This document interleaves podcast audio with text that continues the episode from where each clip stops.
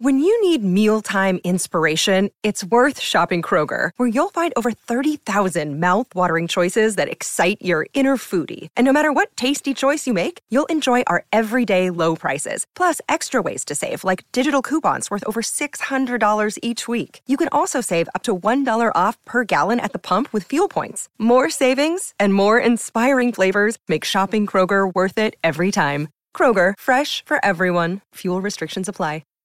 What up, Whiskey Ginger fans? Welcome back to the show. If it's your first time joining us, like I say, uh, please tell a friend, spread the word. That's how we keep this thing moving along.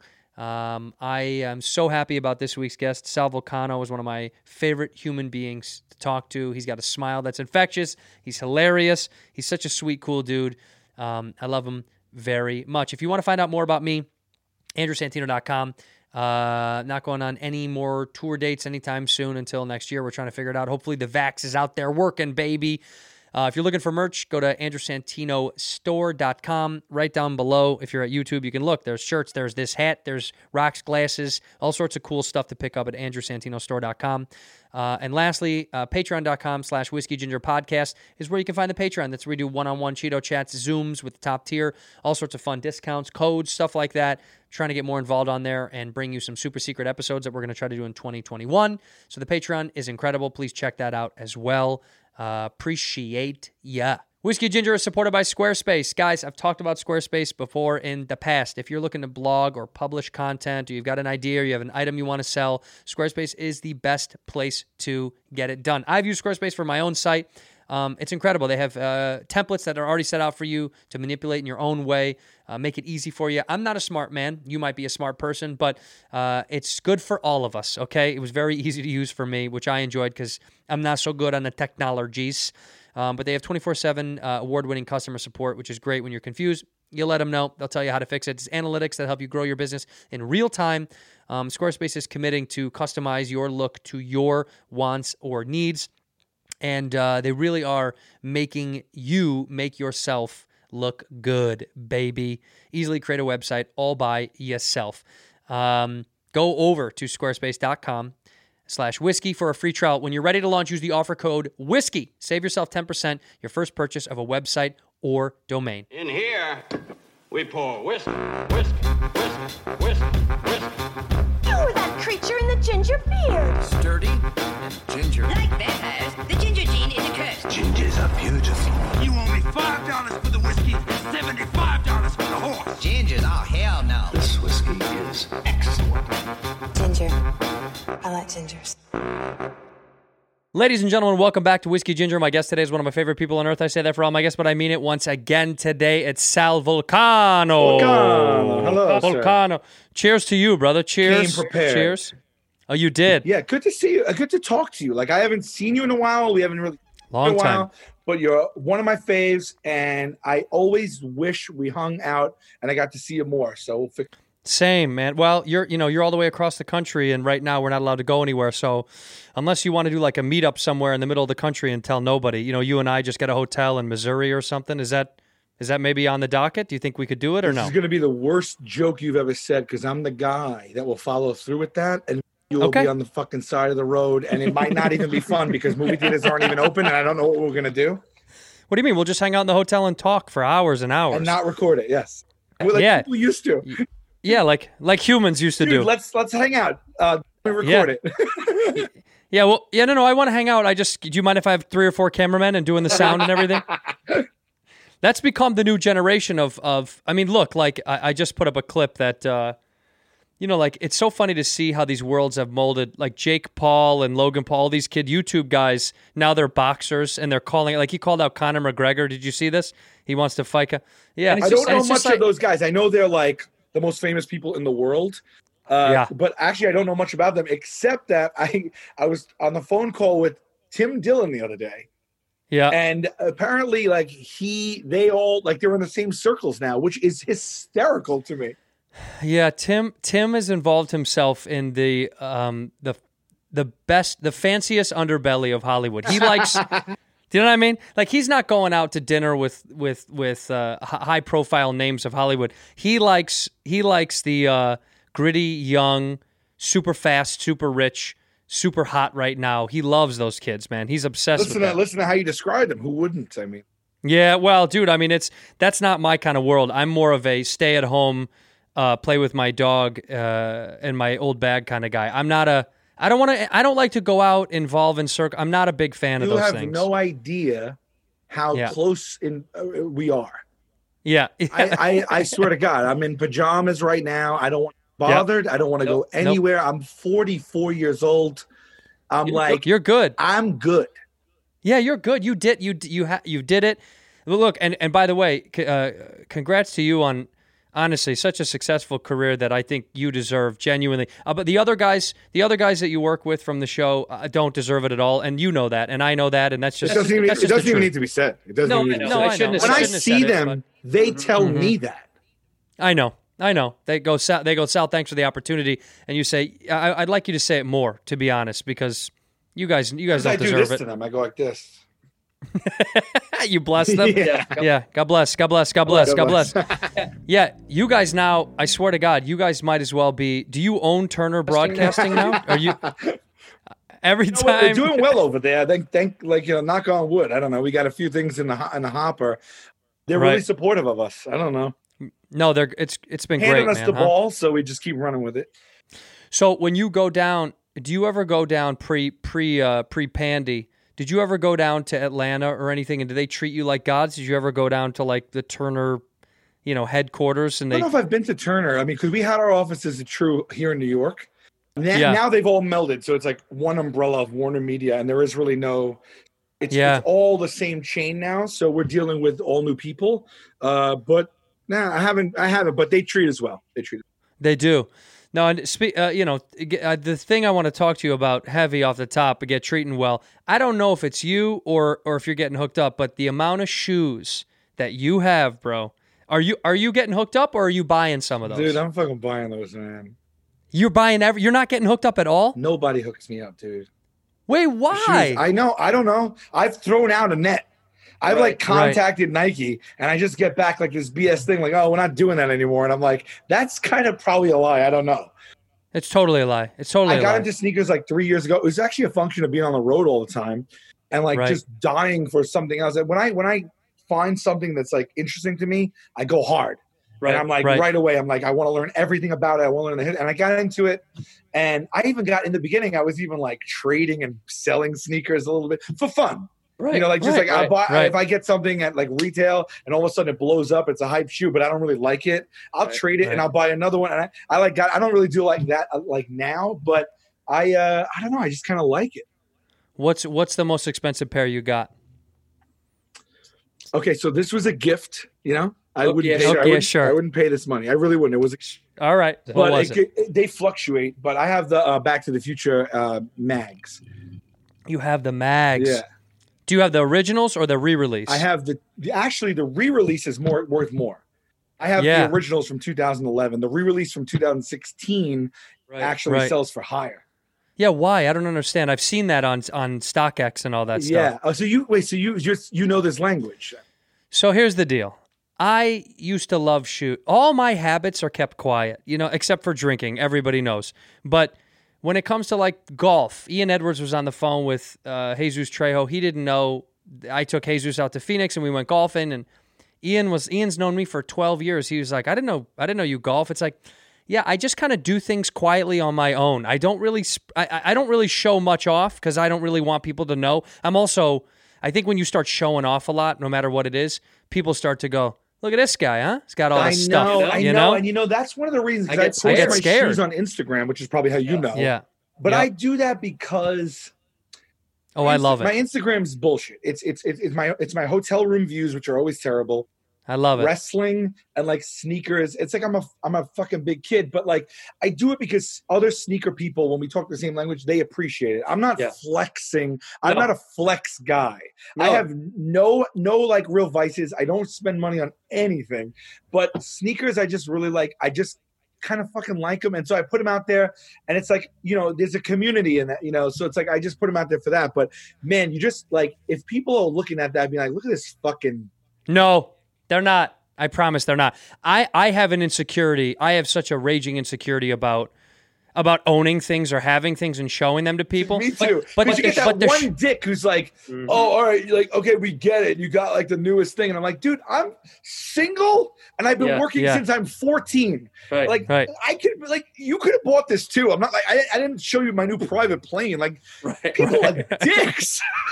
But you, but you do, you do have the private jet. You just don't want to show it off to people. Is that what show is? it. Yeah, you don't want to show it. You don't want to, people don't need to See that. No, but I think no. So I speak the language because um, I was into it for a while, and then I gave it up. Then I sold. I sold like every every shoe I ever had. I I probably kept. So here's what I kept. I kept three pairs of 11s. Um, pair, I, I love ones, but I like ones casual. I wear all my shoes so one's are my favorite shoe of all time. by far. They're by far the best. 20 pair, whatever. But like they are, uh, I'm flat footed to the point where I have orthotics. So like I'm I'm I'm all messed up. Like I'm all everything about me is messed up. I I have sleep apnea. I have fucking psoriasis sometimes. I have my my my I have flat feet. I, I'm overweight. I, I'm all fucked up. But uh, there's they, they don't support Jordans are not comfortable. Oh, they're terrible. They're terrible. They're they're they're dope. They're dope, but the comfortability level is like I play in 11. I've got like I golf. I told you I've got Jordan golf shoes too, and I have the 11s, and they're not comfortable to walk in. If I'm walking the course, can't wear them. If I'm got a golf cart, if we're taking a jet, then I'll wear them. But uh, I kept, Oh, you you, know, even couple. call the golf cart the Jets. it's A the lot. jet. You golf a lot then. I love golf. I You called honestly, it the honestly, Jet, dude. Honestly, when COVID when COVID hit, I, the golf course, I was like, I'll be there every day. I was at one point, I was golfing. It's the safest place on earth. It was. It was. It was. It seriously. I mean, it was like at one point I was golfing four days a week because it was like I couldn't do stand up at night. We were pod. We had podcasts. You know, me and Bobby's show and this show we do on regimented days. So it was like I wasn't traveling anymore. I wasn't shooting anything. I didn't have anything to do but golf. I was like, So you you, know, did you take strokes off your game or no? Uh huh. You Yeah. did. Yeah. Yeah, at one point I got down. At one point I got down to like a seven, but now I'm probably back up to. People don't know you golf and you, you're a seven. I know I shouldn't. I shouldn't say that because now people will know. No, but and then now now I'm much closer to a ten. I played uh, yesterday and I shot a 79, so I was in. I shot eight over, which was. Amazing. I mean, a seven. What am I saying? I shot seven over. Sorry, I shot seven over 79. Um, uh, but it, you know, it, it, look, you- it, that- it ranges. how it's me and you. Nobody's watching. uh-huh, How, that's right. How authentic is the 79? Did you take a liberty twice?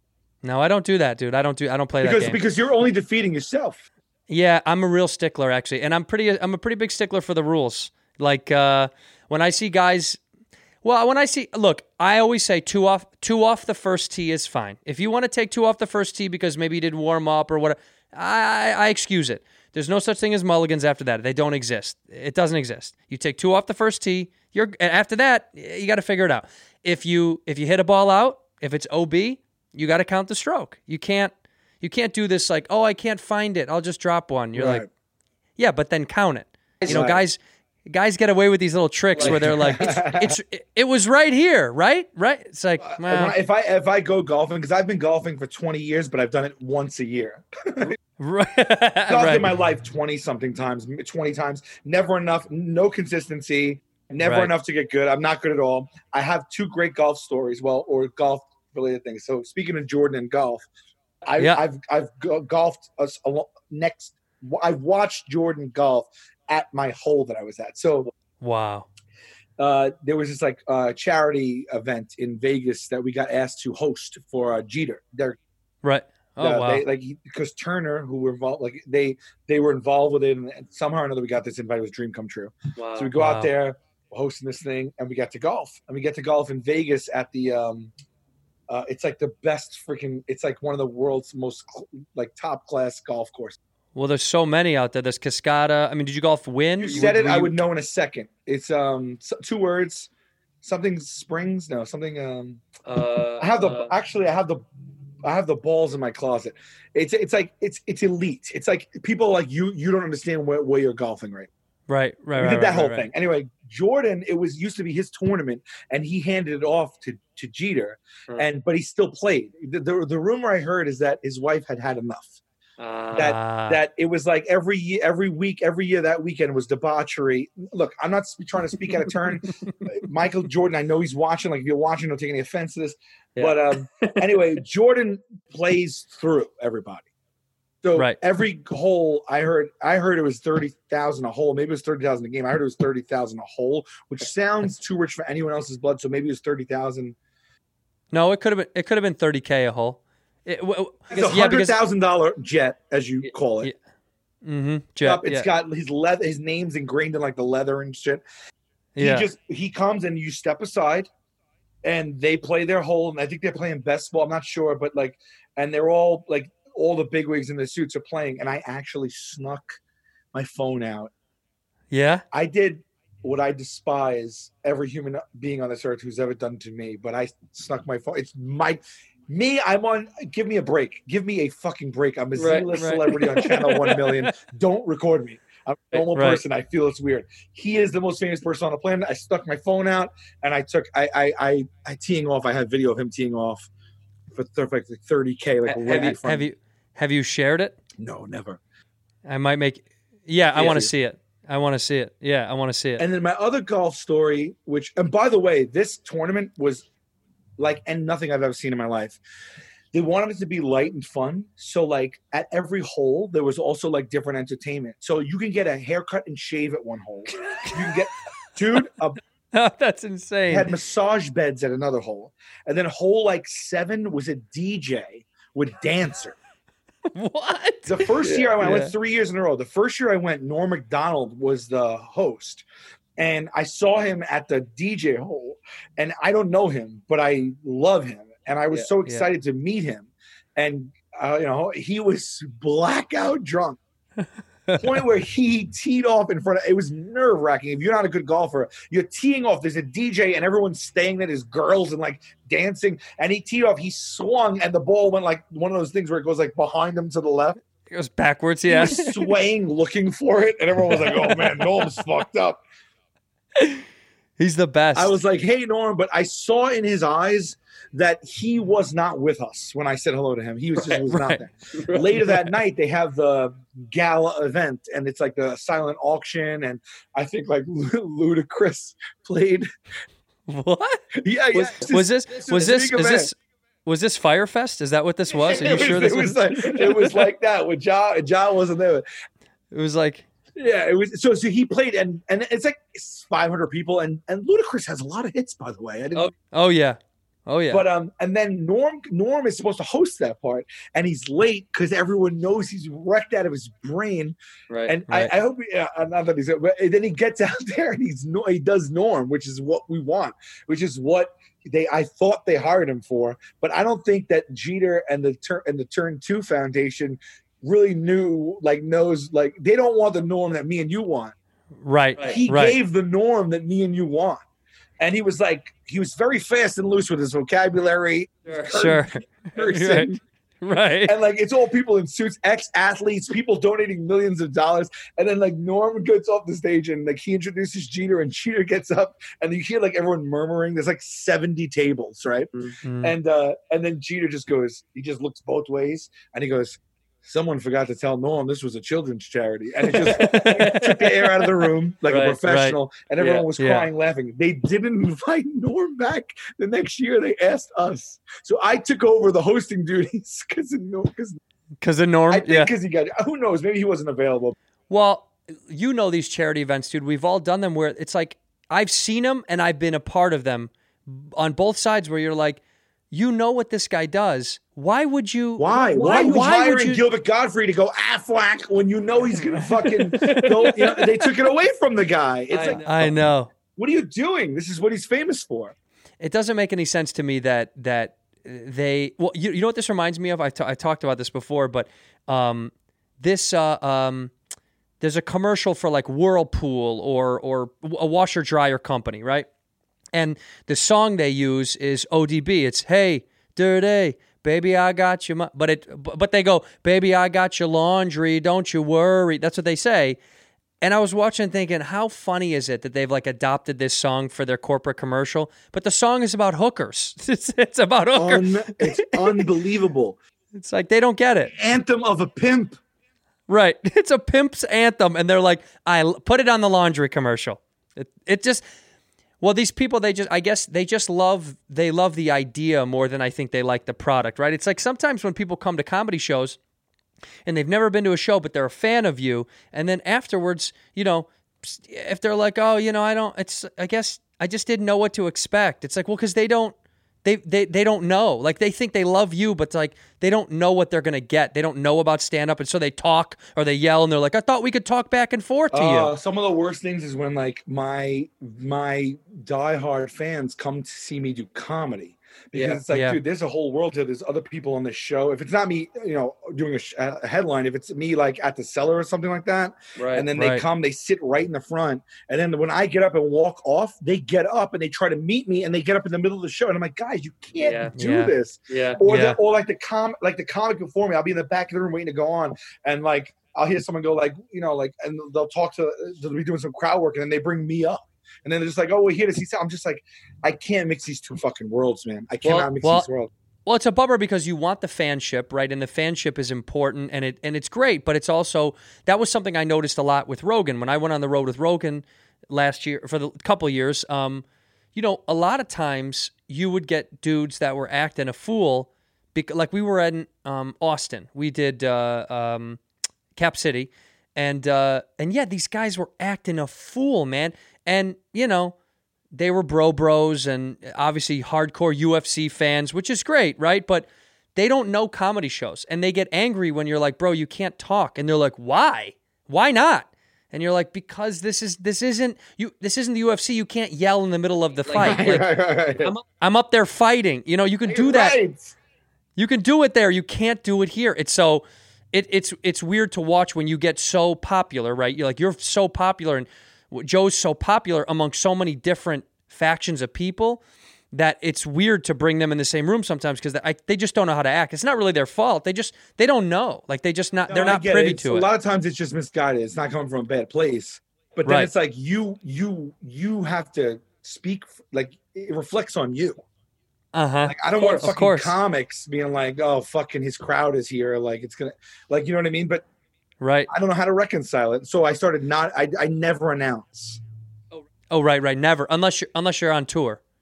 Oh, on tour, yeah, but like uh, my local spots, like not my nightly spots, I just if I can, if I can help it, nothing. Yeah, I, there's a lot of people in LA that do that too because it gets you know, it gets it gets hard, right? Like uh, Ali Wong often stopped. Uh, you know, didn't a lot of people stopped putting their name up because it, it it was tough. It was a tough balance, you know, especially if they're just working out. If they're just working out stuff, they don't want that. Uh, That, that's want, another thing. that It's like these people come, right? They, they, they've been watching me for X amount of years. I play myself. They have this bond because I play myself. And they Right. feel like that's my friend right there. Like I know all about him. You don't Right, talk to me about him. I know him. right. You know? Right. so like you get out there and then it's also like they there's no like you know the, the lay person the civilian doesn't understand the necessarily the process of how we get to an hour or how we get to what we do right so Right, right. work, they don't know what working out means Right. so Right. here, here they're coming to see TVs, you know, Sal Vulcano, and then you know I'm working on jokes, and they're just like, ah, you know, like, like they just don't, you know, they don't. Yeah, he he was okay. I mean, it was a Monday night. It was uh, eleven forty five. He just was okay. Yeah, he was okay. They'll always tell you, they're Yeah. like, you were Yeah. good. The guy before you and the girl after you were great. Great, they Of killed. yeah. I'm You like, were- dude, the guy, were- the guy were before me's been doing that set for 15 years, bro. Yeah, yeah, that's exactly right. That's exactly right. There's so many of those people when you're like, yeah, no, I could tell you all those jokes right now because I've heard them a thousand fucking times. It, it's are you um so are you have you stayed in New York the whole time The whole time, meaning this whole pandemic? Oh, the yeah. yeah. I haven't left. I have not left. I, I, I, I uh, my last road gig was like March or late, late Feb or early March, and then March twelfth. I remember my show got shut down at that point, and I have gone nowhere. And I, I am someone who is. I do two between the guys and my solo. I do um two tours a year, like bus tours, and then it's every other weekend minimum for most of the year. Wow. So I'm doing like 80 cities a year sometimes, and um, I I have not. It's been my that's been my my past like five years for sure, but eight years with the guys, yeah. and uh, I have not left I have not been on a plane since in nine months. It's it's actually very refreshing. Yeah, well, the plane. Yeah, I'm missing shows. I'm like missing being on stage, but I'm not missing the fucking rat race of it. You know, like the travel part is the worst part, man. It, that's that's by far the most like agonizing. It's it that's that's the that's the thing that they're really paying you for is to travel because you're like when I get there I'm having the most fun getting there and dealing with all that other shit in Yeah. between. You're like, oh, this is where it's costly, both both physically and mentally. I mean, people don't really realize when you're jumping around like we were at, at one point. I was in a blur. It was a daze. It was like city, Oh, city, city, know. city, city. You know, days of the week mean nothing. Nothing, Hours of the day mean nothing. nothing. Like it just, it means no, it's all one big bull. Like it just melds together. Uh, yeah. There's been times where I'm like, where am I again? Like I don't even. Yeah, there's mo- there's most recently this past year, last year, I, I when I crossed into the new year and I started this new tour this year, with January, February, March. It was so bang, bang, bang different cities that I, I mistakenly twice was talking on a podcast about where I was, and in my mind, I was sure that I was in Madison, Wisconsin, but I was in Minnesota. like I was like, I know I was in Where are, you Madison, from, where are you from originally? Chicago, Oh yeah, because I just heard that just now. I just heard that when you said Madison, Wisconsin. Yeah, yeah, Wisconsin and yeah. Minnesota. Minnesota. Yeah, still Scott. I Yeah. known that about you. Maybe I don't. I'm sorry. That, No, you know what? Because I've lived in LA for. I mean, I've been out here. I started out here, so I like you know when people say they're like, "Oh, you're an LA guy." It's like, yeah, I'm born and raised in Chicago, but I've been doing comedy out here since 2006. you didn't. You didn't do comedy in Chicago first. Nope, never. No. So did you move to LA to do comedy, or did you move to LA and then you started comedy? So I moved after I graduated college in 06, I got in I got in a U-Haul and I moved here to do comedy. I was like I'm going to I'm going to move to LA just to do comedy because I thought if I go back to Chicago, I'm done for. I I just I knew I wouldn't have done it. I knew I would have gotten lazy and complacent and I just wouldn't have gotten as many spots cuz I just wouldn't have cared cuz you know, friends. I would have probably hung out with all my old friends and you know, uh, you know. No, you're right. There's a lot of distractions. There's, there's your your whole life is there. Your whole Right. life is there. You kind of almost Right. have to separate yourself a little bit so you can just focus on, you know, what you need to focus on. I mean, for me, that was the solution because I knew if I was in Chicago, and then there, uh, the other option was to go to New York, and uh, you know, I was like, I grew up in cold weather. I want to go sit in the sun for a couple of years, and it lasted. I get that. Till now. You know, I And it- that. You know, you talk about you talk about like just being like successful and blowing up, dude. You're killing it. I'm doing okay. Life's okay. I would love to. I would love to feel I it. like turn I I turn on things and you're in it, and I'm just like, oh, holy shit, dude. Like I think when I met you, or maybe before after I met you, but I remember you got that. Well, you had a Showtime special, but you you were on that you were on that show. Um, I'm dying up here. Yeah. uh, yes, yes, yes, Yes. This was huge, and then and then of course. Dave, which is like, uh, who's not a fan, it's I'm fun. watching that with my lady too, and I'm just like, are you, dude? I'm like, that's my boy right there. Yeah, man. That, well, that's we we it's, we've it's been shooting so it. fun to to do that. Are you just two now? You shooting two? We're shooting season two now. We're stopping because the holidays and all this stuff. It's been it's been crazy. Like, have you been shooting? You guys have been shooting at all? We didn't, and then in October we started up again, and Right. um, we filmed three different shows in that time. Uh, we banged out a season of this dinner show that we started from quarantine, Yeah. and we banged out a season of a game show that we're doing because that's like just you just bang them out three a day. Right. Started Jokers, which is usually twenty six to thirty one episodes a season, and it takes like ten months. And I did ten episodes in October November. Wow. Stop! It spiked again, and it was like spiking plus holiday. So we took a timeout, and now I'm I'm I. If things go okay, we'll start again at the very end of January, which is unprecedented time off for me. Wow. So I'm like, I'll take it. You know, like Yeah, I mean, well, look, we we we had to uh, we had to stop and start and stop and start because they got to test everybody, and then there was like yeah. a, per, a perimeter person had COVID. You know, it's like when they're on the outside, and uh, it was all this jumping Blow the around. whistle. Oh my God, yeah, and then so now we're stopped again until January 10th or something like that, and then, you know, dude, it's uh, to be very honest, I, I've talked candidly about it. It's it sucks shooting with COVID because everyone is kind of on edge. Uh, there is there's a it's a total lack of the of the you know it's it's almost like imagine going when you're hanging out in the club, you know when you're hanging out in the comedy club and uh, you need to take your HIV medicine. You can take it's at your you. You know what that is? That's for a. I'm trying to eat. I'm trying to eat six small meals a day. I'm trying to eat. Trying to eat six small meals a day every two and a half hours. like what? Like what? Like what? What are you eating? What are you eating now? What are you supposed to be eating now? So, oh, dude, I started this thing. My cousin lost 70 pounds in like three and a half months. Seventy pounds. 70 pounds, dude. He's What? 180. He was 250. Big Wow. dude. He's like six two, six three, and uh, so he did this thing where he eats like he- like five 100 to 150 calorie meals a day, and then one regular meal like protein and veg, and you Right. can have that meal at any one of the slots of the t- every three hours. I do two and a Mhm. half, and he did it, and he he was got heavy, he did heavy into it. He was like weighing shit, and and he just. He he weighs 70 pounds lighter than he did Wow. fucking four months ago, dude. So I'm like, let me do that. And then, you know, then it, of course it, it goes off. And then I continue to talk to you and drink this whiskey. Good. and then later, later I'll go downstairs. I'll make a fucking peanut butter and jelly, which is against the rules. And I'll just say like, that's equals two. Right. It's not doing it. You know, just, Well, dude, I, the the the diet things I was never good at. I never learned how to do them. I tried one time, and I was miserable because my blood sugar. I'm such an asshole when I'm when I don't eat. So if I took big gaps of time or changed my meals and lowered the calories and did all that stuff, I would be such a, a miserable fuck, like a miserable fuck to be around. And my lady was like, you, "You're you're you're the worst, dude. Just eat, just eat and and work out, and eat." And she's like, "Just eat less shit." So I'm trying to eat less bullshit. You know, like I, I just try to make sure we don't buy all the shit that I love. Because if it's it's dude, especially during the pandemic, I I didn't hold back. For the first couple of months, I was eating everything. I didn't I didn't I, I gained 17 pounds. uh, dude, I'm with you. I can't believe you even said that because during this pandemic, I've gained, lost, and gained 21 pounds. Wow. I've gone 21 up, 21 down, 21 back up. You're gonna go back down again. We're gonna get you down tonight. I promise. Tonight it's gonna You happen. God willing. God you know what's but you know what's so funny what you said about your cousin with the uh, like he could you can insert one of those big meals a day, right? Like the one main meal.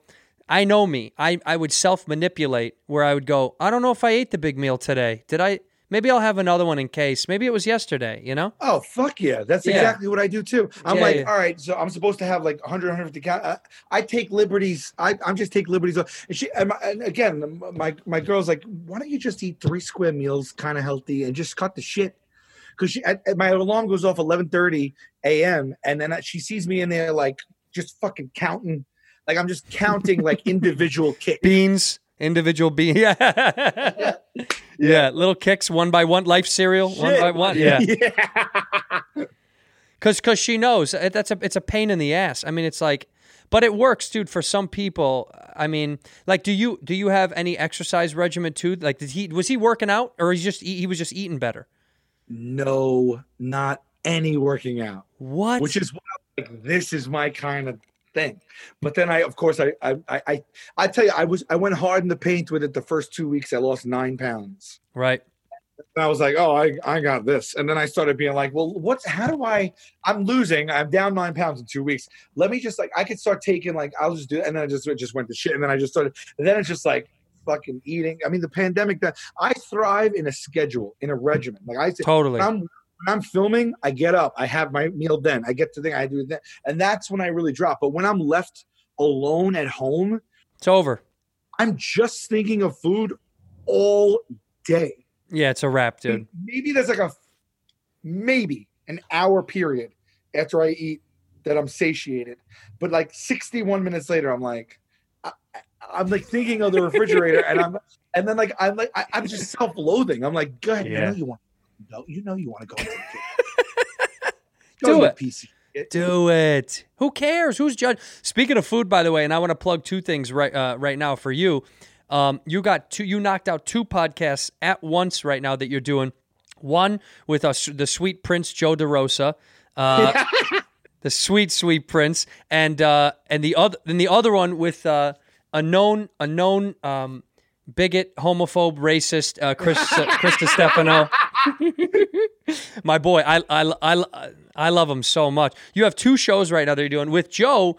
Um, it's it's a it's a food show. I mean, obviously that's the crux of the show. There's more to the show, but that's based on uh, you guys' relationship, healthy or not, with foods. Which is funny because DeRosa, I never knew was such a food freak foodie, and then I listened and I was like, oh, it's he's a he's he's he's he's as obsessed with that as he is about everything else I've ever known the guy. You know? Eh, yeah, it's it's less it's less that we're foodies and more that we are just just people that will argue about anything. Anything, yeah, Yeah, yeah, yeah. and and so like he's he's great he, for that way. He's he's a great contrarian, and we always get into these real life like we just heated debates all the time. We're like, what are we doing? Like this is a podcast. We can just do this on. We we cracking up. So we're like, it's that one is just like really fun. It's like thir- we made it like intentionally short. It's like Right. 30, 40 minutes. You Yeah. know, we just take a poll on Twitter, and we, we that, that determines it, and we just argue, and it's great because we get we come to the table with with the with the thing, and then we don't need anything else. We just get the and you just riff it, and it's like the most fun, easy thing. right. Um, people respond to it. So we were talking about doing a podcast for a long time, and then me and Chris, we do the road together. The last couple of years, we're really close, and you know we're just crying, laughing on the road together. And I'm like, we should just do a podcast too. And it was like, all right, let's do it. Perfect time, quarantine, right? I'm home. We just Right. went to my house, and it was like, I don't want to tell people like they're both new. So I'm like, go here, go here, go here. It's like just let's tell them to go one place right. we just kind of like joined together and made this like YouTube channel that right now we're calling a network called No Press. So we Yeah. just tell people go to No Press on YouTube, find both of them, and uh, it's been fucking good. We're only three episodes in, but we have like a bunch banked, and it's people are responding already. And those two guys, like, we're real friends. The chemistry's been good, so hopefully it's uh, it's just a, a It's great. Uh, honestly, the vibe is great. Hey, babe, uh, uh, with you and Chris is great because it's um, it's it's funny to watch uh Chris in a new environment too. Because right, like I've seen him with Giannis for so long now, and now guys it's finish each other's sentences and stuff. oh my god, it's unbelievable. yeah. But it's a great it's great to watch him now with you because it's like a fun new side of him together and you. Um, it's really fun, man. Honestly, I, I I I would tell people to check it out, but I don't want to. So you don't need to go check it out. oh, it's it's wonderful. Wait, uh, we got to jump back because I, for, I we we stepped over it. So the most expensive shoe you got are those the Air Mags, the Nike Mags, right? Now, but you have to explain to me who bought them for you. Um, someone that I work with bought them. Okay, okay, Well, they, actually, they had to connect. They actually had to connect at Nike, okay. and they got them through that way. I don't know. They didn't pay for them in that way. Right, right, I think right. they paid like I think they might have paid like whatever the retail might have been or whatever. It was still an amazing gesture. And I Right. said to them, "Are you sure you want to do this?" Because uh, because he said like I paid retail or whatever he paid, and I was like, "Do you understand what these are worth?" Yeah. And uh, he was like, "Yeah," and I was like, "Are you sure?" And he's like, "Yeah." So I got. 'em. What what what what do they brag a little bit? What are they worth now? Do you know what they're worth? What the ticker is now? on? Uh, they're between eleven and fourteen. That's insane, man. I would never put them on. I- It's that's I'm not that guy. Like I, I they're in they're in the box and then in a protective box. They're like I don't even have them like my shoe closet. They're not even out there. There's It's- some shoes I won't they won't put out in the closet even. Oh, really? supposed to wear all those shoes. Well, there's some that just are it, they're too volatile. Like they go up and they're just too crisp and clean. And I just it's like you know when you open a peanut butter and you're just like I don't know. Like some people enjoy like ruining the top layer. Like I yeah. I can't get dirt on the bottom of some of these things, man. Oh man, I stick my dick right in the jar of peanut butter. First thing I do in my house. Yeah. It's my house. Yeah.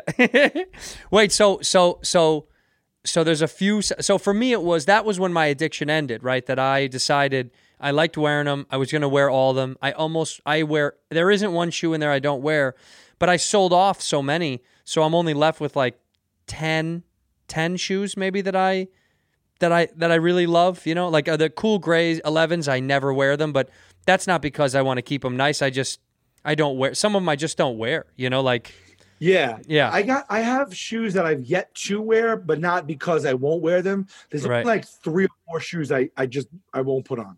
right. Uh, and I tell you, I actually, I don't know how well you know these, but I actually put these on, and I can't believe I did. But I wanted them too bad. The uh, the Tom Sachs Mars Yard too. Oh yeah. Oh yeah. Oh yeah. So I w- I bought those. I, I wear those. I've only worn them like three times, and they were all like when I did like press and like TV shows and stuff.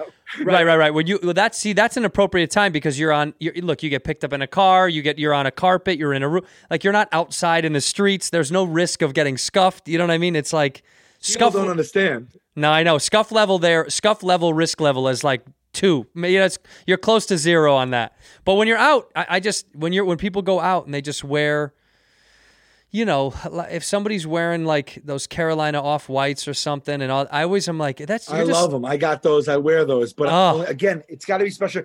Another thing is when your friends fucking step on your foot. Like if you if you're wearing a shoe like that, and people might like not know anything about it, not care, or be like nice shoe, but they don't get it. I I find, and I guess it's because maybe I'm wearing shows these shoes, so I'm hyper aware. But I find I get stepped on. My fucking feet get stepped on a, a half a dozen times a day right. right. like my buddy, my buddy, he he steps on my feet all the time to the point where we've almost got into a physical altercation. Because I'm like, at some point, this is on you. you. You step on my foot every fucking day. Right. And I don't mind. I've let it go for months. Right. For a whole solstice, I've let it go. You, you, you, you gotta, you gotta, you can, you now have to do a, an inventory on yourself and ask Right. yourself, you, you, this is, this is aggression. Right. You gotta stop. Every time you step on me, you you, you dock me two fifty. You can't be Right. doing this shit. Well, dude, I know I noticed that if you're wearing something you love, they're bound to get ruined or fucked up. I have I have I have flip flops on, and no one will ever step on your feet. You know what I mean? But for some reason, happened. for some reason, You put you put on a patent le- leather loafer, you're done. you're done. You're done. It's over. It's a wrap. I don't know why that is. For it's it's a it's something in the universe. It's like um for me, I, I love cars. I, I love cars, and like I know they're a waste of money, and I am so particular. My car is disgustingly clean. It's it's it's you know, I get made fun of from by my friends and my old lady. It's gross. They're like, this is gross. You know, like this is. It smells clean. Like it smells new. I've Dude, never. I think we're honestly. I think we maybe maybe should date. I don't know. well, let's go. We got I a meeting. I have a I have a dust brush in my glove that I use daily because I don't want twelve hours of dust accumulation on my day. Right, right. Well, dude, I live in LA. It's all dust. I've dust. I look. Do I dust the outside of my car? Yes, yes. Of course I do. dude, I- it's it, it's something that it's it's also um, my dad uh, worked in the the car the automotive industry, the aftermarket industry, and like I think he was really particular about. You know, he always used to say he was like people don't wash their cars anymore. Nobody cares about their cars, and while that may be true, people don't. I still wash my car by hand. I I wash my car, and I always get looks, and the neighbors, you know, they're oh come wash mine when you're done. Like yeah yeah yeah ha ha ha, you know. But uh, but I I love enjoy it. Is it? But is it cathartic a little bit? It's like a little. I love it. you. I love it. you. I put in the you- and then it's headphones. not- Yeah, it's not, Yeah. and it's not doesn't take that long. But then when you're done, talk to me about the satisfaction. Say a few words about. It. Ooh, my God! Talk Like to me I, about the feeling that you feel. uh, I would rather when I'm dr- drying drying off the lines in my car feels better than sex with my wife. hundred percent. Drying off. I, I yeah. thought you may go there because I It is. they were in the same neighborhood. yeah, they are. They are. Look, if if I could have, if I could, if she could blow me while I'm drying off my car, top of the mountain. Just blow your brains out after that. top of the mountain. That's it. No, I love it. I love it because it's um there's something so satisfying. You know, um you know the phrase mise en place? You know what that means in you ever heard that mise en place?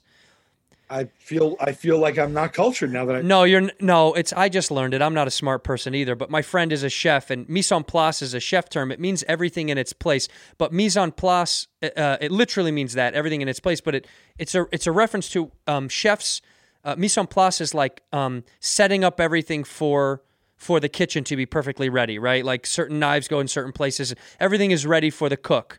And that's mise en place and like I I'm obsessed with that. And and I when he told me what that meant, I was like, that's my whole life, dude. I yell at my wife if there's shoes by the door because I'm like, mise en place, where do those go? Those don't go by the door, do they? I mean, I'm a psycho with it. I'm gonna start doing that. I love the term. I'm gonna look it up. It's mise en place. Mise This is how bad I am because I have OCD, but like not OCD like you know. Oh, I have OCD. Like I know people say I have ADHD because I have crazy severe ADHD and I have crazy OCD. Yeah. So I um they go hand in hand. I have a carpet in my bedroom that I vacuum like I vacuum it like every couple of days because I want it to, to get the perfect lines. and I just want it to look like pristine, like when it when I got it. Yep. And then this is how sick I am. Then I kind of don't go in my room because I don't want to leave footprints on the perfect lines that I did. 100%. Fucking Christopher Mintz-Plasse right there with my car. If I if I I Christopher Mintz-Plasse all day in my in my house. If I see a pillow that looks like it should be just a little bit up on the thing, I put it right up on the couch. If it's just a little bit low on the sag, I I prop it right where it's supposed to go. It's obsessive. I'm forever fluffing pillows. I'm forever fluffing them. I have here's another thing. I have this little chandelier that hangs over my dining room table. It's a circle. And I need it to be perfectly asymmetrical, lengthwise and widthwise. And so what I do is this is this is what of a nutcase I am. You'll find me doing this five times a day.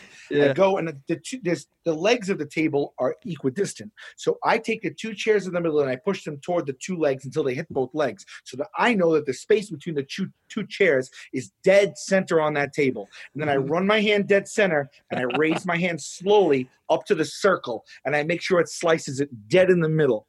And if it doesn't, I will stay there for 10, 20 minutes, moving the fucking table back and forth, just trying to get the circle dead to center in my dining room table.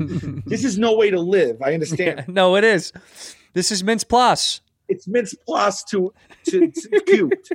By the way, I want to see that. If I could record watching you do that, just with and with like beautiful music playing in the background of you of you trying to readjust your table constantly, I can watch that on loop on YouTube because that's like that's OCD people getting off. That's OCD porn. Is you trying to perfect? I mean, you've you've seen these videos online. You know, oddly satisfying. You know what that is, right? On it's all over. oh my God, I can't get enough of it. I'm obsessed. enough of it. I'm obsessed. I, will sit there in silence. Dude, I swear to God, I, I can't stop scrolling. There's a guy that does um uh he does and he has he has really nice hands, like beautiful hands. Like really he's got like beautiful chocolate skin, this black dude's beautiful big hand and he takes stuff and he scrapes things off the top like foam or little tiny um uh, rubber balls out of like Oh, bro, it's so gross and annoying that I love it, and because because my my wife is like, "Why are you watching? It's so weird to watch that," and I'm like, you don't get it. You just don't get it. It's there's something in it looks so it looks like it works. Like, oh, it's meant to be, you know? Eh, Yeah, so that's that's probably we have some type of similar Disease. Yeah, we're sick. We're sick. disease. I called We're it a genetic trait, but it's a fuck, it's a disease. Well, cuz like was your was your old man, was your dad uh, uh, very like militant with stuff or no? Were your parents like clean the house, clean the house Yeah. type of stuff? Yeah, my mom right now, right now, right now. I don't care what. Let's go. You knock on my mom's door. It's three in the morning. She's not expecting you. Right. You go in there, you take a sandwich, you throw it right on the floor. I'm telling you right now, you have zero barrier to entry. You go right to that sandwich, you pick it up, and you eat it. You're not getting a speck. My mom wakes up, cleans, and goes to bed. Somewhere in my mom's life, she decided that her sole purpose was to just clean her home, and that's it. Like I get her on the phone. What are you doing cleaning? I got to go while I'm cleaning. All right, I got to go clean. What would you do today? Clean. And I get there, and it's like I I I go I go in a place like you might think you're clean, right? But every once in a while, you think, oh man, I I, I don't I don't dust behind there. I don't get. I go in our house. I I'll run my finger somewhere. Like you would never believe, like behind the fridge, Right. And- not a speck of dust. And I'm just like, Mom, this is how you're choosing to live your life. I love you, but this is over the top. I, I'd love to see your mom just shimmy your your tiny mom shimmying out a big fucking fridge every two days just to get behind it by herself. In here, we pour whiskey, whiskey. No days wasted. I'm here to talk to you about a product that I absolutely love. Uh, DHM Detox is phenomenal. I just got another package in the mail once again. Look, if you're someone like me that likes to have a couple of sips, a couple of sip saps, and by the way, the holidays are coming, so people are going to be sipping a lot more than usual. What you need is some nutrients to get them toxins out of your blood. Everyone always says, "Oh, the next day I feel terrible. It's because I didn't drink enough water." Yeah, you might have not drank enough water, but also you got toxins in your bloodstream. You need to clean that out and feel good and healthy. DHM Detox uses science to help boost your body's natural response to alcohol and break down those toxins that are already swimming around inside you. Enjoy your holiday drinks this year and get back to doing what you love the next day without feeling awful. Okay, forget that Sunday feeling of like, ah, what am I going to eat that's greasy just to get over this awful, terrible feeling. Uh, DHM Detox has new hydration replenishers. It's an electrolyte drink that they just launched. It's delicious. Look, the flavors are so good, and it does feel good inside of your body. Your body will thank you. I promise you. DHM Detox is so good to feel good the next day because we're all trying to have some holiday cheers. Uh, I've got you guys. I've got my Whisk Ginge peeps. For 20% off your first order and free shipping in the U.S., just head over to nodayswasted.co slash whiskey. Use the promo code whiskey at the checkout. That's nodayswasted.co slash whiskey for 20% off. Whisk Ginge fans, I know you like to try new stuff. So do I. Screwball whiskey is what I'm pushing right now. This stuff is absolutely delicious. It's incredible. It's the blend of two American favorites American whiskey and peanut butter flavor, baby. I love them both, and you will too if you're mixing it with cocktails. Throw some screwball in there. Put something different, huh? You've had the same old, same old fashion for a long time. Try a new peanut butter old fashioned. Sound good? Put it on some ice cream. That's what I like to do. Throw it in your coffee. Of course, if you're not driving and you're just standing at the house during the pandy hanging out. Drink responsibly, but also have some fun. Introduce yourself and others around you to the black sheep of the whiskey world, Screwball Whiskey, restaurateur uh, and creator Steven Yeng. He fell in love with the taste of peanut butter when he came to America from Cambodia, and he brought us a delicious combination treat here to Southern California that now is available everywhere called Screwball Whiskey. Get your hands on some. Screwball, it's the original and most awarded peanut butter whiskey. It's now available anywhere near you. Pick up Screwball at your local store or get it delivered to your house today. Ready to hashtag get screwed? Go to screwballwhiskey.com for more information. Click on buy now. Please drink responsibly. Advertisement by Screwball Spirits, LLC, San Diego, California. Whiskey with natural flavors, 35% alcohol by volume. It's 70 proof. Drink it up responsibly. I like gingers. My dad, my dad, my house was uh, because my dad's father was in the military, and I think that that influence got in his head, and then it ended up on me somehow. Because I, I, when I was a kid, kid, I was as messy as any kid, and then as a teenager, something clicked, and it was like I became obsessed. When I got my first car, uh, same thing. I was obsessed with it, and it wasn't a fancy car by any means. Just I was obsessed with keeping it clean. Obsessed. And my friends would get in and make fun of me because I wouldn't let them eat or drink in my car, and I was so they were so they were like, "You're so annoying." It's like, yeah, but I, I just and they're like, "This car's not even nice," and I'm like, "It doesn't matter. I don't want any food or drink in here." This is what I say. And so growing up, I would like take care of my toys like pristine as hell. And my sister wasn't like that. And she used to, my mom would be like, she'd take my toys and I get so upset, right? And I'd be like, she's gonna ruin my goddamn toys. and what she would do, this son of a bitch, she'd write her name. So my mom never knew who she bought what. If it wasn't like it wasn't if it was unisex, she didn't know whose belonged to. Right. So my sister would take it, of course. My shit. So my sister would write her name on my stuff, and then when I'd be like, "That's my shit," she's ruining it. She'd be like, "Ah, "It's mine," and I don't know. I don't know how this fucking this this fucking paper thin plan worked. But my mom be like, "It's your sister's." I'd be like, "She wrote her fucking name on that." But I'm in this room right now upstairs in my house, right? If in this closet I'm pointing to, I could open this door. I have my original Nintendo, You do? my original my original Genesis, my original GameCube, all those things in the original manufacturer's packaging oh my in mint god! condition. I have every Nintendo game in its original packaging with plastic seal where I just slit the top of it to open up and take the cartridge out. Yeah, I have Zelda, I have everything you can imagine. My Nintendo, if I plugged it in right now, no blowing. No blowing. In, No. down, on, first shot, 100% of the time. Sal, no, no hit, hit, tell hit, you a little about me. No hit, shake, All you need to know. No hit and shake. no hit and Hit and shake. shake. I never See? met anyone else that didn't have to go push it in, put it to the side, push Bop, it down, bop, and just bop. like really hope for you know, really hope for good luck. Dude, you, you know what? I love you, but genuinely, you're a serial killer. You that is what a Serial ser- killer, that I a know it, I know killer. it. That's fine. That was seventy nine ninety nine. I bought it at Toys R Us with my confirmation money in nineteen eighty seven. I have the receipt still. confirmation, my confirmation money, baby. And you got paid back then. That was big money. That confirmation money was big. Money. You know what I got with my confirmation money? I got Huh. a Nintendo and I got a a, a replica teen size. It's not a full full size. Eddie Van Halen electric guitar and small Gorilla amp to go with it. I bought all that with my confirmation money, uh, and I tell you, I never learned even a chord, and I have you you you still can't play? not a chord. I don't even know what a chord is. I say chord because I know that that's what that means, but That's not a term. lick, whatever you Yeah. want to call it. Not a I lick, had it. I, but I, but the, but the, the guitar manifested. It, it found its destiny because on the on Jokers, uh, like five, six, seven years ago, I don't remember when we had to open for the Imagine Dragons, and um at sold out Jones Beach it was fourteen thousand people. Oh my God. We were the fourth. It was the third opener. There were two real openers, and then we went on before they went on. They were so kind to let us do this, and it was just me and Joe on the show. It was just like um, um, drums and guitar, like uh, like the White Stripes or like, Oh, right, right, right, right, right. like Black Keys, and we just went out and we don't play a, a lick, and we had to play like a bunch of songs to this crowd that was throwing batteries at us basically by the end of it. But I used the guitar. you Guitar did bought from your confirmation. my money. confirmation. Yes. How? What's the biggest? What's the biggest crowd that you guys have gotten to play to? I know you did O2. Didn't you do the O2 Arena?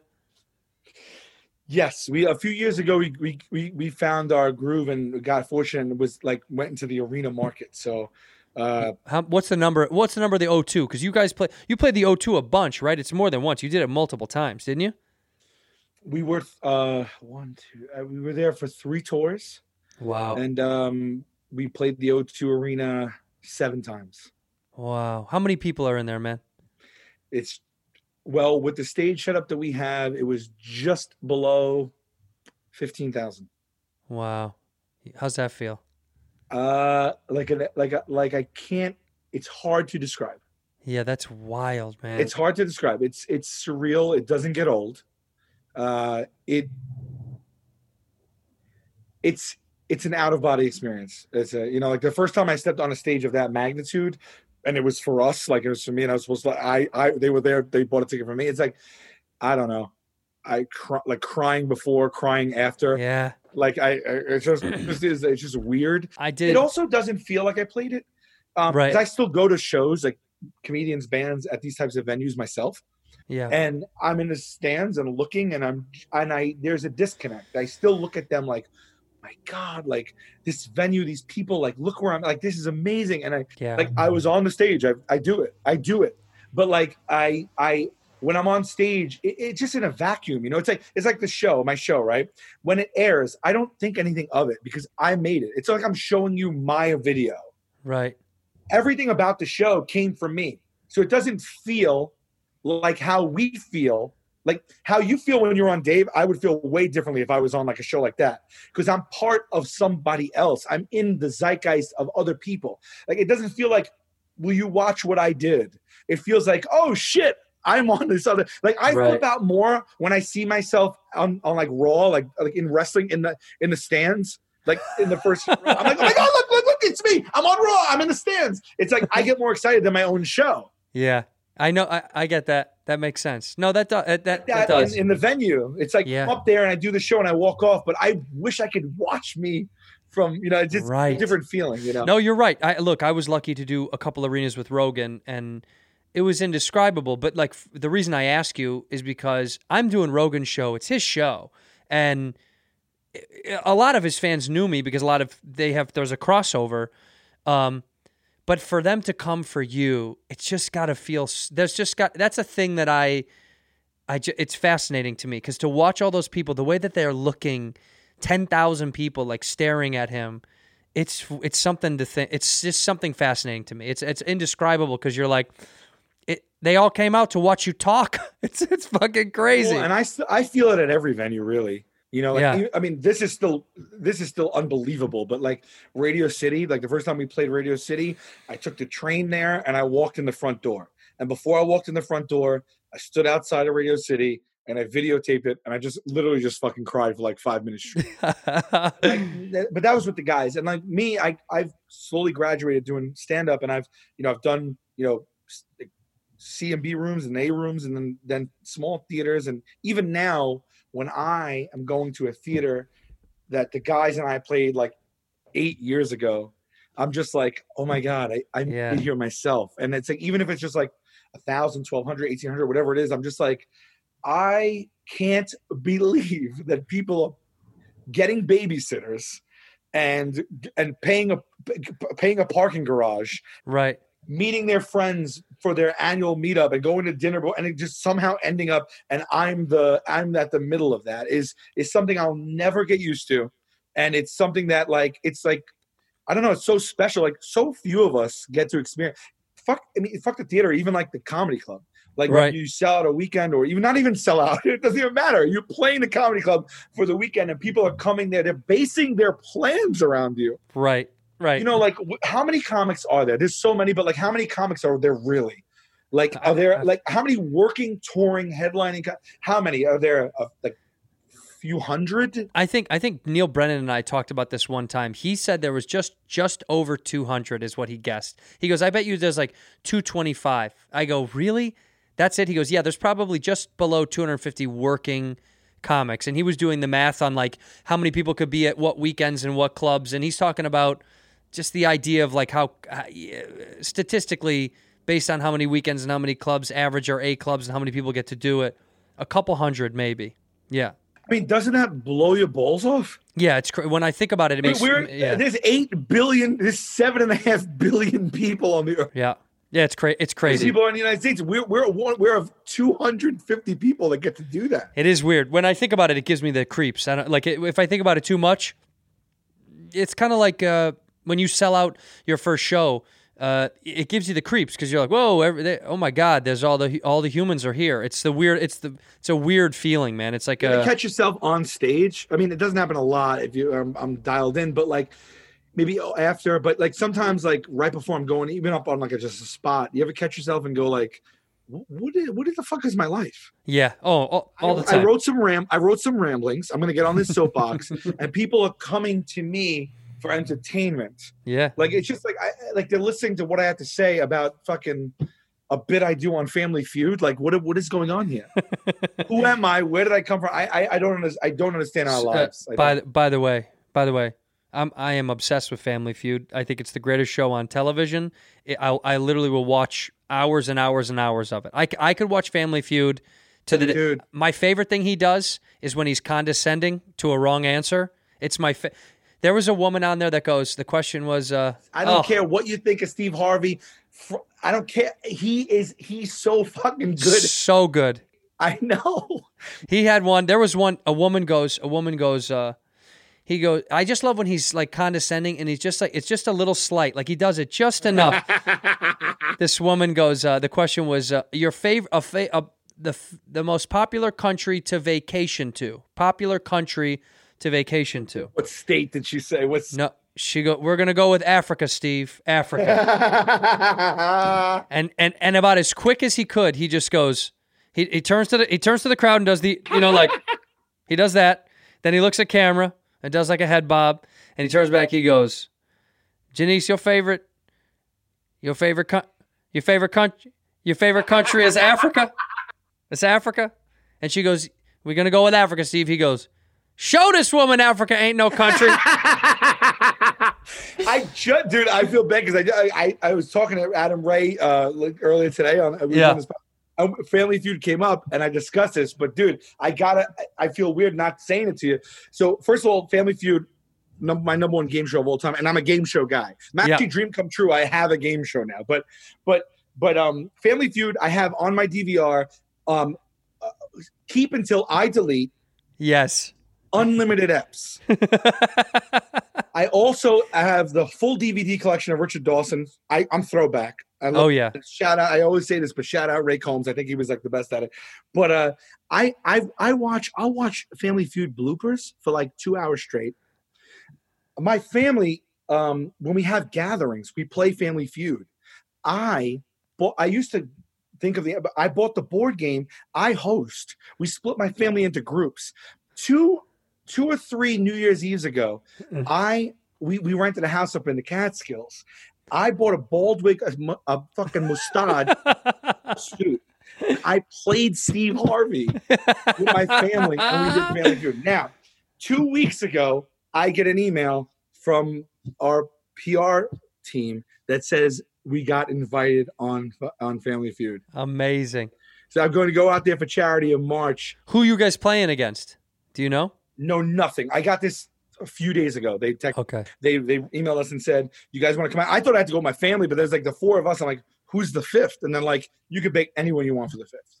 Who's gonna? It's like the, the debate of who will be. yeah. Who is it gonna be? I don't know, but I'm having this is in March. I'm already having anxiety attacks because I need to play fast money. I need to play fast money. Yep. I do. I have a whole bit on Family Feud, dude. I, I but I, but I, I, I'm like, am I going to? It's a moment of glory. It's like, give me the ball, man. Because like, am I going to shine and dominate fast money like I have done in my life forever, or am I going to choke? You know, and I, I honestly believe I should go second in fast money, and I'll take second because you know, second they give you five extra seconds, but you, you're on behind the eight ball from the beginning. Seconds. Seconds. Way. Way harder. It's way harder. Way harder. That's more pressure. Yeah, my God, because you know all those first answers. If you if your partner is is is pulling their weight, they should they should have ticked those So answers. you'll agree with me on this because my wife and I yell at the TV every time we watch it together. We, literally, we watch Family Feud every day, and we yell at the TV every time. And I've tweeted at them because this bothers me. Tell me what bothers you because I have something. Look at Tell me, could have done an episode just on Family Feud. they always tell you what the number one answer is, but I have to know what the number two answer is. It bothers me. It's so when he goes, number one answer was chicken, and you're like, I know, but I need to know what the second answer was because I need if, to know it. if the numbers are close, I need to know what it was. What was number two? Yeah, because this this is the only way we get satisfaction. Yes. whole bit my whole bit is it's a two-pronged bit family feud i do prices right too i'm heavy on the game shows uh, first of all we i we walk around and we just go about our lives and we, we we lie to each other because we we all act like the third round of family feud actually means something and and it doesn't it's triple points so Mhm. you could get every single answer right everything everything the other team doesn't get to go Right. you get five bangers, eight Right. bangers, and you clear the board. You're at 299 because you can't get you can't get it with the first two. And then you make a mistake, you get three X's, and one person has to say one word on that team to steal round three. It's over. Steal the whole fucking game. It- Yeah. It's it's a problem. It's an inherent problem with the game. The other thing is these people, the game's been on for I- it's got to be 40 years. It's got to be. 40 years. Yeah. They have not changed the final prize money. In you- these people are going on. It's five adults. They're playing for twenty grand taxed. To split. Yeah. Less hotel and airfare. They're they're losing a couple of hundred dollars each to go on Family Feud and dominate. And then when they win fast money, they get up there and celebrate like they won the fucking lottery. They're fucking the women kick their heels off. Fucking Steve Harvey's doing the Dougie. The guys like it's just it, the celebration does not match the winnings. True. It's uh, so so they're all winning. It's it's it's twenty grand five. So they're winning four thousand less taxes. And by the way, I don't know if you know this, but I do. When you win a prize money, tax is in the fifty percent bracket. So now Yeah. they're down to two thousand each. Right. Now hotel and airfare. Guess who's not putting you up? Family Family Feud. Feud. I was waiting for you to guess it. I'm, Yeah. If I stumped you, I'm sorry. No. So now, now you got. If you're any, re- if unless you're finding spirit and staying at a, at a comfort, you spend at least five, six hundred dollars on hotel and airfare. You're going home with a thousand dollars at the end of that thing. You dominated. What is a thousand dollars? I mean, it's a week. Uh, okay, it's a paycheck, but like, I don't know, man. They No, need to it- up that. you're shit. right. Well, that's always bothered me. It's the same thing. It's bothered me about Jeopardy. And uh, rest in peace, Alex. R.I.P. I, I fucking I love Jeopardy, but it oh it dri- drives me insane that if you win, you get a fuckload of money. You get to keep all the money. Second place gets two thousand, and third place gets a thousand. And you're like, wait, what? What? These are these these these, these are these geniuses. Just he had sixteen grand, right? He gambled and he and he lost four four grand.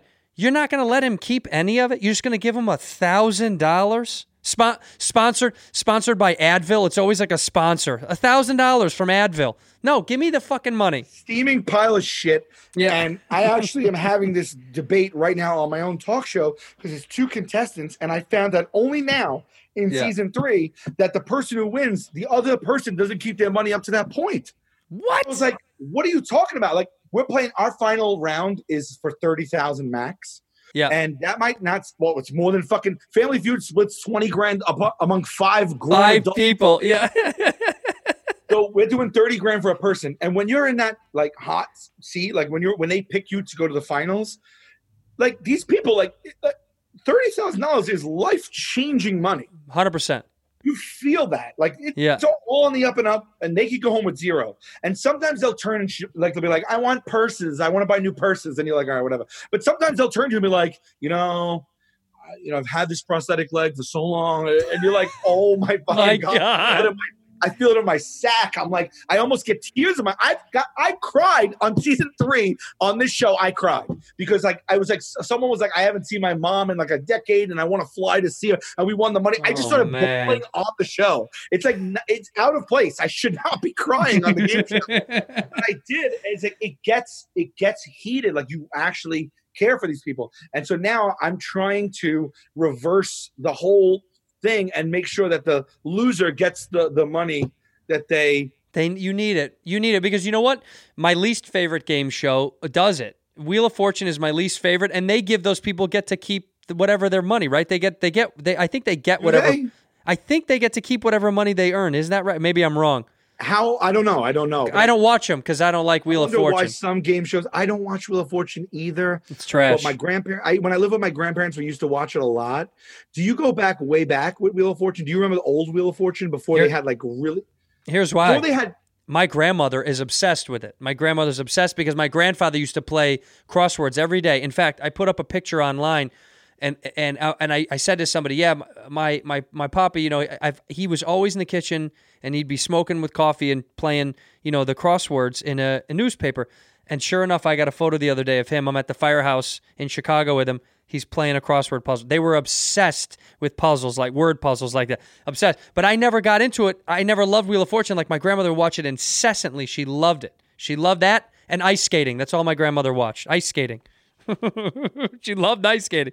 um, Wheel of Fortune used to come on like seven seven thirty, Right. right before like the good sitcoms. Yeah. And um, I used to live downstairs from my grandparents, my, on my mom's side.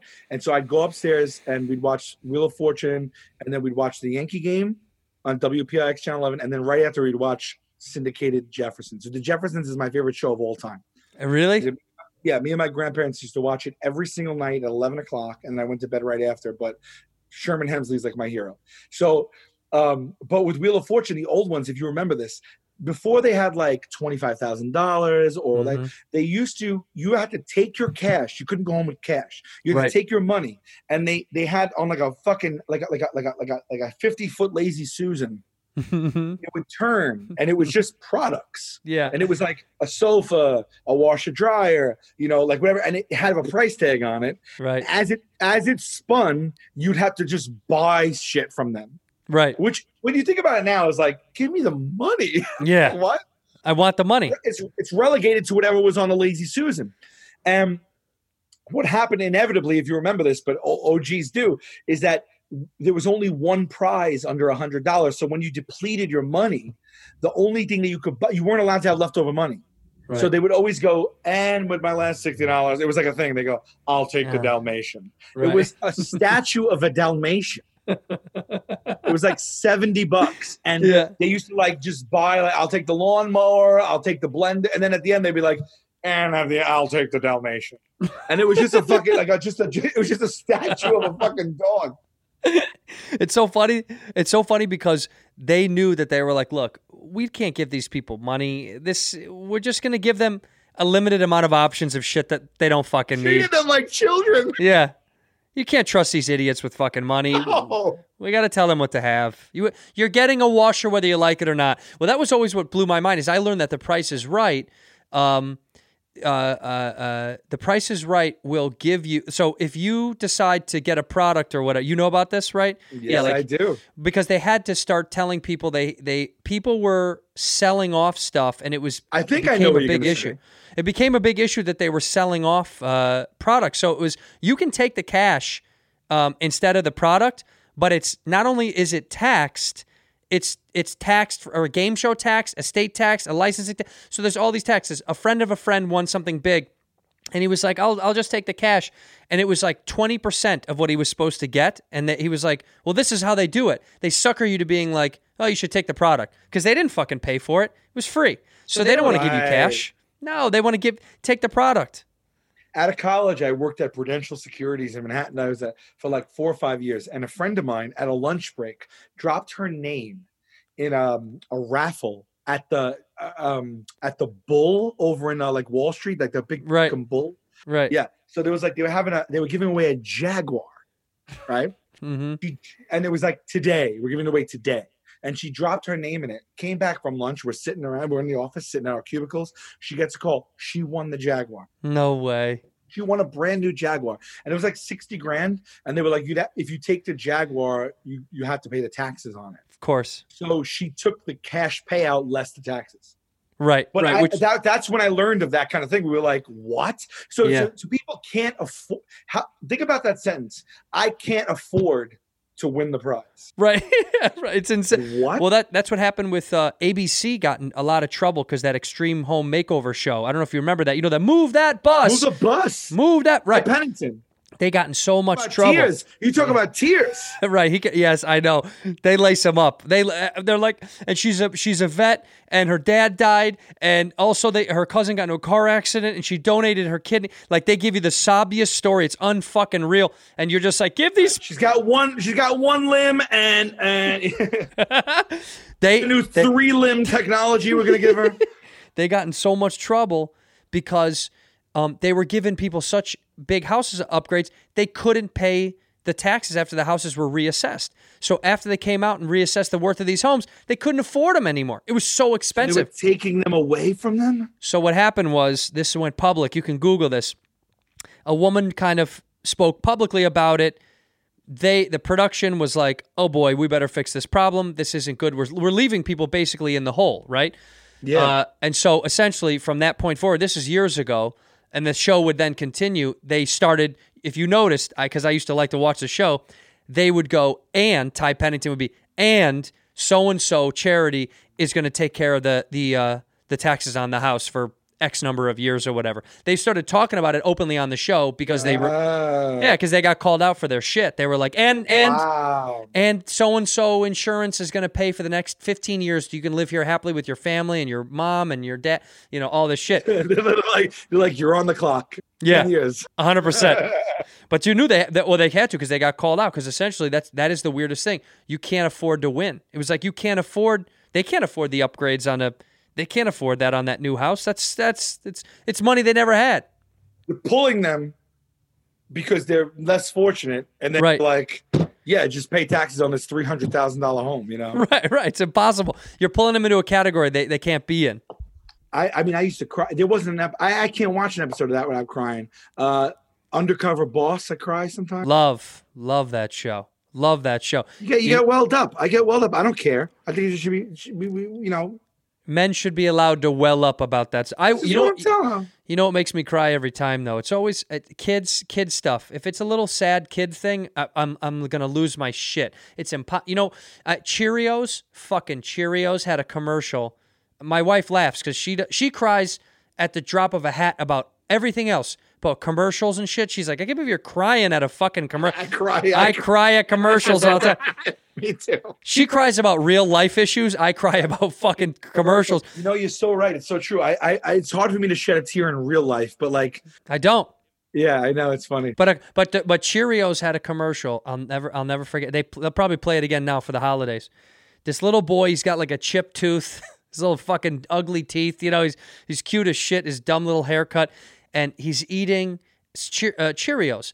And he says, "Mom, um, did you eat Cheerios with Grandma when you were a little when you were a little girl?" Oh. And mom says, "Yeah, honey, I did." And he says he he he he goes down to the fucking bowl. He looks up with these cute, beautiful big eyes, and he goes, "So when we have Cheerios together, it's kind of like we're having Cheerios with Grandma too." And the mom like rubs his head and is like, "That's right, buddy. That's right, we are." And I was like, "Get the fuck out of here, Cheerios!" Just losing my shit because of Cheerios. Yeah. It's it's it's oats, and I'm crying. no, it's I'm a I'm a sucker for that kind of stuff, and uh, I'm not I'm not afraid to admit it. I'm not afraid to admit it. How are you with watching yourself on on TV, movie, like things that you do? Like, do you do you watch it? Can you watch yourself? No way, no way. It gives me So you, don't, so you don't go watch. You don't watch yourself at all. Like even like even in like out of cur- like I've seen myself, but I but the thing is with my. I'm like when I'm on another show, I'll watch it, but my own show, like I'm already editing it myself too. Like I'm not, I've Mm. seen it, so I'm not watching it. But I, I only focus on the things I hate. That I, my, the, the choices I made that I hate. That's what I do. Oh, yeah, incessantly. I can't I can't do it. I can't watch. It gives me anxiety. It makes me feel uncomfortable. I really get nervous. I don't I really can't I don't nervous enjoy it. Still, like you, you've been around the block. Like you, you've landed big roles. You've been on like in scenes with like like prominent other people. Like you, you are like just as much in that scene as you are in this scene. I'm someone who, if I'm doing it myself, I, I know what I want from it, and I know Right. if I know what my intentions are, then I have a confidence. Mm. Other than that, though, my confidence is low, and I, I if I'm anywhere out of my comfort zone or uh, trying something new, I am like gravely insecure about it. Um, to the point where, like, if I was acting and stuff, I, I I would do it, but I would be so insecure. Like, do you, when you're on set, like, have you? After you get past the initial butterflies, like, do you still is that something that sits with you every day, or when do you gain the confidence? Like, You know, when are you like, this is my job, I belong here, I know these people, they think I belong here, I'm happy with my choices, like I'm adding to this project. Do you feel those feelings? Like, how long does it take to come? Like, or- I think I think I did I felt you know hi- this not to sound like this is jerk. my podcast now. Yeah, yeah, yeah. Let me answer. I th- I think uh no, I think I think my first sitcom I, I learned a lot. And I think when I learned I, I learned so much about my levels of being comfortable with myself and my skill and my ability and it also made me you know, I'm not a classically trained actor. I'm a dumb guy. I'm a stupid guy who is a stand-up who's lucky enough to be an actor and I know it and they know it and I'm cool with it and it's like, dude, I, I am not I am not a I'm the lowest rung. I'm the first thing. So I think I'm so comfortable and I have no jitters or butterflies with that because it's a mutual, you know what I mean? Like I'm not a because the reason I even ask is because um, the first time I ke- became familiar with you, I, I instantly liked like I, I liked your stand up, and I I kind of like really dug like just the way you carry yourself. And then we met, and we were at festivals, and we, we might have even done some stuff together. And and I always note like how confident you are on stage. yeah. Um, I, I, I, I mean, it just, it's undeniable confidence. So, like, I just, that's something I envy because I always talk about this, but even, you know, I'm comfortable, I'm, I'm good on stage, you know, but, but like, I see younger comics or new kids or even open micers like that have this confidence that I didn't have then. Same. And I'm just, and I'm just wondering, like, you're so confident on stage, does it translate? over to that and like do you do you achieve that same kind of because you have to believe that you belong there and are contributing in a meaningful way, right? Otherwise, Yeah. you wouldn't keep doing it. Right. The only, I mean, like I've always, I've always felt pretty conf- confident on stage, and I, w- I was good young with my confidence, but it was, o- it's only because, um, I never really thought it was gonna. I, I never had the idea that it was like gonna work out or not work out. Like I was just like, I'm gonna go do it, and I'm not, I'm not gonna give a fuck. I think I I didn't give a fuck at a young age about if, um, if all the other comics loved it or if it was a perfect set. I was just like, I'm going to keep tr- trugging along at this thing and it'll figure itself out. And then the pressures get bigger as you get to grow as an, and your audience gets bigger. And then you get a little bit more anxious. I'm more anxious now when I have big shows to do. But when it comes to TV stuff, I'm not nervous at all unless, unless I'm performing with somebody who I am that, that I that I'm that I respect a shitload. Like when I did Give me an example, yeah, well, the, the I mean, when I Larry, when I did Curb this year, this past year, dude. That's another thing I saw you. I was nervous as flipped My shit. fucking shit. I'm like, you're in everything now. I was nervous. I'm not even gonna pretend. I was so fucking nervous with Larry because it's Larry. If it was anybody else, is it soft? It's soft scripted too, right? So you had to Oh, just yeah. bring. oh yeah, he just. But that's yeah. a dream. You did. You did. You did everyone's dream. But you. That is. That is. Without a doubt, hands down. Ask me anything, any show, any role, any movie, anything. It's what you did. It's that. Yeah, that's that's my, that that's my. I mean, it was like, I, that to me was the pinnacle. I because uh, working with someone that I love and respect, that I really truly think is a, a comedic genius, it made it made me nervous. No, Did you get to talk to him before the scene? yeah, we when I You read, auditioned for him. Yeah, for him with him, yeah, me me and him, and then it just helped a lot because Jeff Jeff Garlin was there and he knew me, and Yeah. it was just kind of like it made Larry feel comfortable. But Larry, um, Larry was very nice to me and said some very nice things that I'll hold dear in my heart. And it was amazing that he you, to make him laugh, to make him break was the greatest feeling on planet Earth. It was like oh, it was like I I beat the game. You know, it's like I beat the last boss. Dude, yeah, it's over. You did it already. Yeah. Actually, you know, it's funny. Like after that, how could you be nervous? Then? Like, how could you be nervous? Well, well, unless I unless it's somebody that I'm that I hugely respect. Like I'm not a I'm not someone who first of all, my wife makes fun of me because I'm stupid with like famous people. Like I I always ask, I'm like, who is that girl? What's her name? And she's like, dude, every fucking time we see that's it's Emma Stone. I'm like, right. And I just I never remember. I'm really bad. So if I, they could be sitting next to me, I would f- never fucking know. And which is kind of embarrassing. I should know sometimes, but it I I don't famous people don't do it to me like little heroes of mine. Like Larry was a hero. You know, like he's a fucking hero of mine. So like 100%. who else would make me nervous would be um you know, I think Ed O'Neill would make me nervous because I, I fucking I was upset. Uh, like your your Jeffersons was my Married with Children. I was Sure. I was obsessed, and I was obsessed. I because it was people I knew. It, Married with Children was basically Chicago families that I knew. It was exactly like people I knew. It was like, oh, these these are just blue collar families that I that, that's my fam. I know all these people. So, Right.